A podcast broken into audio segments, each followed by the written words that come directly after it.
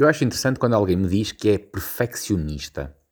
Eu acho que as pessoas não conseguem atingir bem a força da expressão ou o que é que isso realmente significa. O que eu acho que, na maior parte das pessoas, querem dizer é, é querem gabar-se, querem dizer que tudo aquilo que fazem é perfeito, que procuram a perfeição. Mas a verdade é que aquilo que eu encontrei ao longo da minha vida, uh, em mim e noutras pessoas que, que sofrem do mesmo problema, é que o perfeccionismo é efetivamente um problema de personalidade. Um, nós estamos sempre a encontrar erros em tudo o que fazemos e é, acaba por ser também um problema de, e não diria de falta de autoestima, mas, mas que é de falta de, de autoconfiança, sem sombra de dúvidas, é. Nós achamos que as coisas nunca estão realmente bem feitas. Há muitos anos atrás tentei procurar uma solução para isso, porque nós queremos que seja perfeito, então na verdade o produto nunca sai porque nunca está bem. Nós achamos que aquilo nunca, nunca está bem. Nós nunca somos suficientemente bons, o nosso produto nunca é suficientemente bom e então nós ficamos sempre na ideia, no sonho. O sonho uh, nunca é perfeito e, portanto, nunca, nunca sai, nunca temos a condição ideal.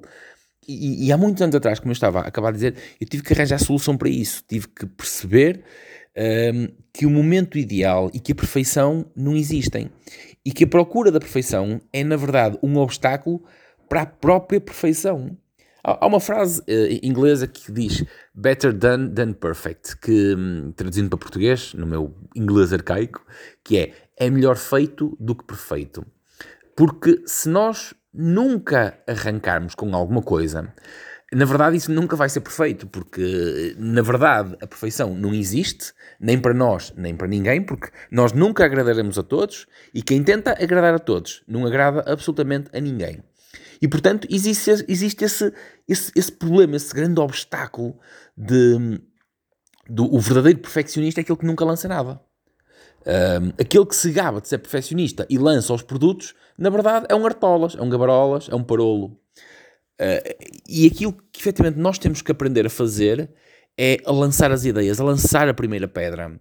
Eu tenho aqui uma, uma metáfora muito engraçada que é até as pirâmides do Egito começaram por uma simples pedra. Se, apesar de terem sido uh, arquiteturas perfeitas, podemos dizer perfeitas, para a era, uh, para a altura em que foram feitas, com a tecnologia que nós, na maior parte dos casos, desconhecemos que havia para semelhante perfeição, semelhante encaixe, mas até as pirâmides do Egito tiveram uma primeira pedra, que um dia alguém olhou para aquilo e disse, é só uma pedra.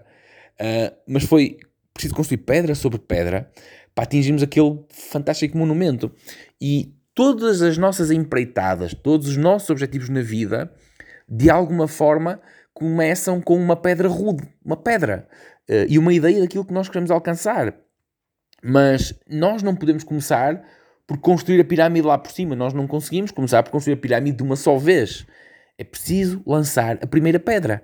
E a primeira pedra vai parecer feia, vai parecer que não tem lógica absolutamente nenhuma, vai parecer uma coisa completamente descontextualizada e o oposto da perfeição que, que nós idealizamos. Mas uma coisa que eu aprendi na minha vida e tento passar isso é que a perfeição é, na verdade, tentar. Uh, não é tirar um perfume, não é lançar para o mercado um produto perfeitamente acabado, não é sempre perfeitos, ninguém o é. É uma coisa que construímos na nossa cabeça. A verdadeira perfeição é tentar e não ter medo de falhar.